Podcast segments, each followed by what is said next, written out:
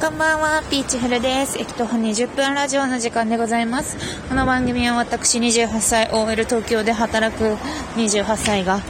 毎日、毎日、こう、仕事をね、するわけですよ。やっぱりね、労働はね、義務だからね、労働をね、首、組み込んでるわけですよ、生活と人生に。で、その労働の組み込まれ方は朝から晩までなんですけど、なので、それが終わった後に、あの、最寄り駅じゃない駅からもう労働をした上にさらに一生懸命ちょっと遠く歩くっていうアクティビティをやってるんですけど、で、その中でおしゃべりをするというラジオでございます。今日は金曜日の夜ですね。今もね、左手にね、こうね、大学生っぽいね、人がね、飲み会帰りでね、こうざわざわしてたりとかね、そういう感じで、じゃあねって、今解散なんだ、結構、今まだ9時だけど、健全解散ですね、みたいな感じで、あの、歩いて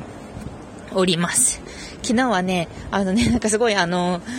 木曜日って一番結構疲れてて、もう疲れから植物の話しかしたくねえってなって、あの、自分が今、その空豆を育てています、みたいな、観葉植物も育てています、みたいな、そういう話をしてたんですが、そういう話をしてたら、なんかあの、質問箱をいただきました。これね、ツイッターでもね、ちょっとあの、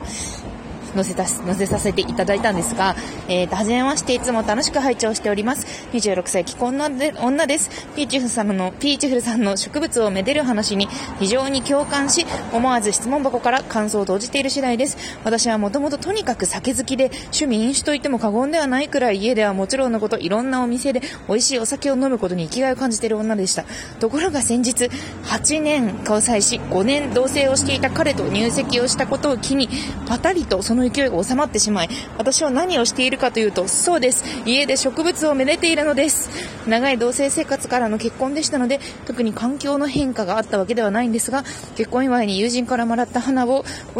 ワインや日本酒の空き瓶に刺して部屋に飾っていると、みるみる植物の魅力に引き込まれ、以後せっせと植物を買っては水を変え、酒の瓶ではかわいそうだと花瓶を買い集め、つぼみがほころぶ様子を見てはうっとりしているのです。結婚をする前ももちろん花をもらうことや植物を見る機会があったはずなのですが、その存在はあまり意識したことはありませんでした。結婚したというある種の安心からか、安心感からか、今まで目を向けなかったことに目を向ける余裕が生まれたのかもしれません。それを結婚して落ち着いたにまとめられてしまったらそれまでなのですが、花の魅力に気づけた自分のことはちょっと前よりも好きです。えー、これからも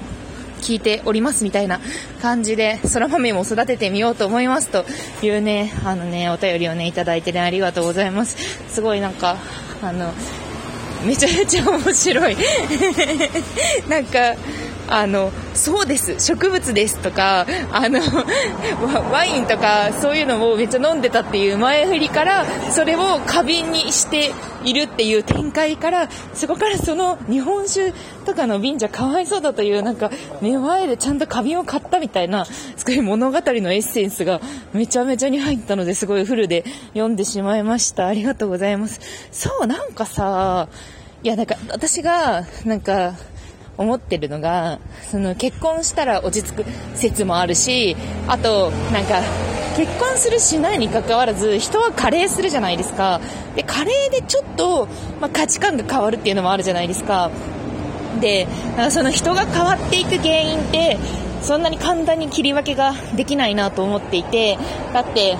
まあ、人生はさ、まあ、なんか、インタビューとかだったらさ、こう、まあ、ろくろを回したり回しなかったりしながらさ、こうさ、あれがきっかけで私の人生はガラッと変わりました、みたいなさ、言うやん。言うけどさ、でもさ、実際明確にここでガラッと変わったみたいなことってさ、まあ、私もね、後から加工しようと思ったら、そしたら、まあ、いくらでもできるよ。まあ、例えば、なんかあの時、家族が、まあ、体調を崩して、それをきっかけに家族の結束が深まって、みたいな、そういうのは全然いくらでも言えるんですけど、でもなんかそれってさ、もうちょっと、もうちょっとよく考えてみるとさ、なんかその、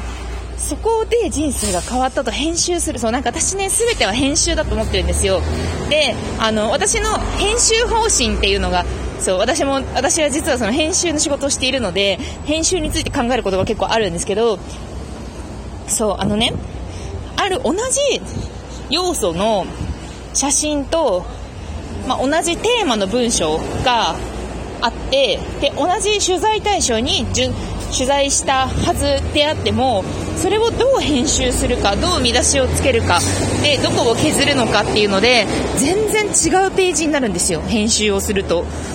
で、あの、それって、すごくまあ怖くもあり面白いものでもあるんですけどでつまりその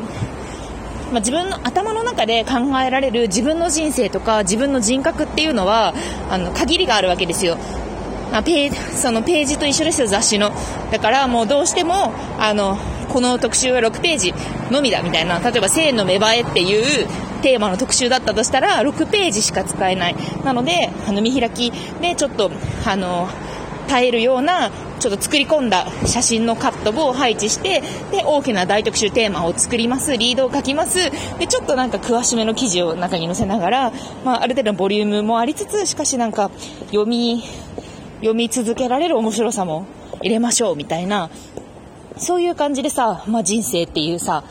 とりあえずは、その未完ではあるけど、全体像としての一冊みたいな、私はこういう人ですっていう本を相手に、なんかこう開示し続けるようなものだと思っていて、その自分の人生がどういうものなのか、自分がどういう人格なのかっていうのを人に、ま、自分から開示したりとか、人から読み解かれたりする場合に、そういう、なんか編集って結構大事だなと思っていて、で、あの、何が言いたいかというと、あの、私は割と編集方針がなんかハッピーでキャッチーなんですよ。だから私はその人生において、あの、例えばね、私もね、不幸なことはめっちゃあるんですよ。すごい人とか死ぬし、周りの。人、周りの人、まあなんか憎、憎い人から死んでいくから、まあ割とハッピー。でも、この憎い人から死んでいくから割とハッピーっていうのもハッピー編集な感じがするんですけど、まあなんか、その人を憎むほどの、まあ、裏事情がありながら、みたいなそういう話なので、まあ、ハッピー編集だと思うんですけど、なんか、そういう、まあ、例えば、私で言うと、まあ、3、3人人が死んで、3人の人と、例えば喧嘩して、で、あの、Facebook のフォローを月に2人ぐらい外しましたみたいな、まあそういうのがあるとして、それをめちゃめちゃ不幸に言うことはできるんですよ。なんか、こういう風な例えばなんかさ、私が姑とめっちゃ折り合いが悪いこととかさ、私はさ、別になんか本当にもう、そういう感じなんですよね。マジ殺すみたいな感じですけど、でも、それもすごい不幸に受け取ることもできるし、不幸に人に話すこともできるんですよ。で、そういう風になんかこう、人生は容量が多すぎるから、だから自分でどうやって解釈して人に渡していくのかっていうので、全体像が変わってくるなって思ってて、で、何が言いたいかっていうと、何が言いたいかっていうと、私は、その、結婚とか、出産とか、分かりやすい天気じゃないですか。親が死ぬとか、夫が死ぬとかでもですけど。で、そのなんか分かりやすい天気っていうところに対して自分や相手、他人が引きずられすぎないのがいいんじゃないかって思うんですよ。それはなんか要素ではあるし、それをなんか見開き一杯にやって、なんか、その、ライフステージを、あの、章立てで、例えば、生まれた、みたいな、自分の手を発見した、捕まり立ちができた、みたいな感じで、そこで項目立てて、まあ、人生を編集していくのも、まあいいんですけど、でもなんかそういうのじゃなくって、もうちょっと独自で章を立ててもいいんじゃないかって思っていて、で、しかもその独自で章を立てて相手に伝える権利があると思っていて、で、なんかその結婚してさ、結婚したからまあ、落ち着いたみたいなさ、そういう言われ方をさ、私なんか昨日とかにされたんですよ、飲み会行って。飲み会で、なんか、いやーなんか久しぶりに会ったけど、ピーチフルちゃんなんかすっごい落ち着いたね、結婚したんだもんね、みたいなこと言われて、いやでもさ、何も変わってないわけ。何も変わってないわけですよ。まあでも、相手からしてみれば何か変わった風に見えるのかもしれないんですけど、でも出会って3秒で落ち着いたね、だったし、なんか髪の色が赤から黒になっただけだろうとか思ったんですけど、なんかそういう風に、例えばそのお母さんの顔してるね問題とかあるじゃないですか。なんか妊娠中の人とか、ね、子供を産んだ後とかに Facebook のコメントでなんか、お母さんの顔だね、みたいな、お母さんの顔にすっかりなったね、みたいなことさ、言われたらさ、なんか結構嫌な思いする人もいると思うんですよね。だって、そのまあ、あの、動物としての大きな賞立てではあるけど、でもその人にとってはそこで賞を立てたくない場合もあるわけじゃないですか。で、なんかそれよりももっとなんかお花の、なんか師匠の資格を取ったとかさ、それかさ、なんか、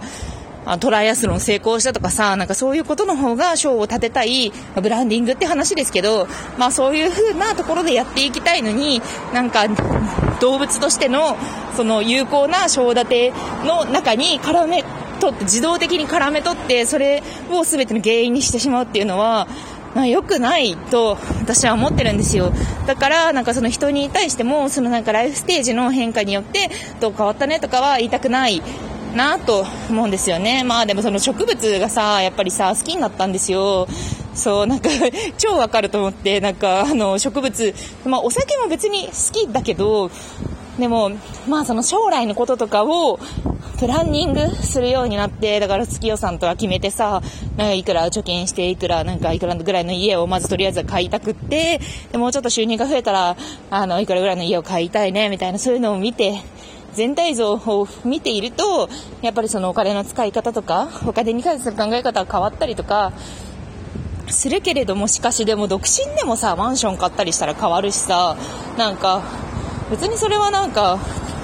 そしたら加齢のことかもしれない。加齢していくにおいて、その社会人何年目ぐらいではこういう風になる傾向が強いみたいな話かもしれないしさ、なんかそのとに、とりあえずなんかその、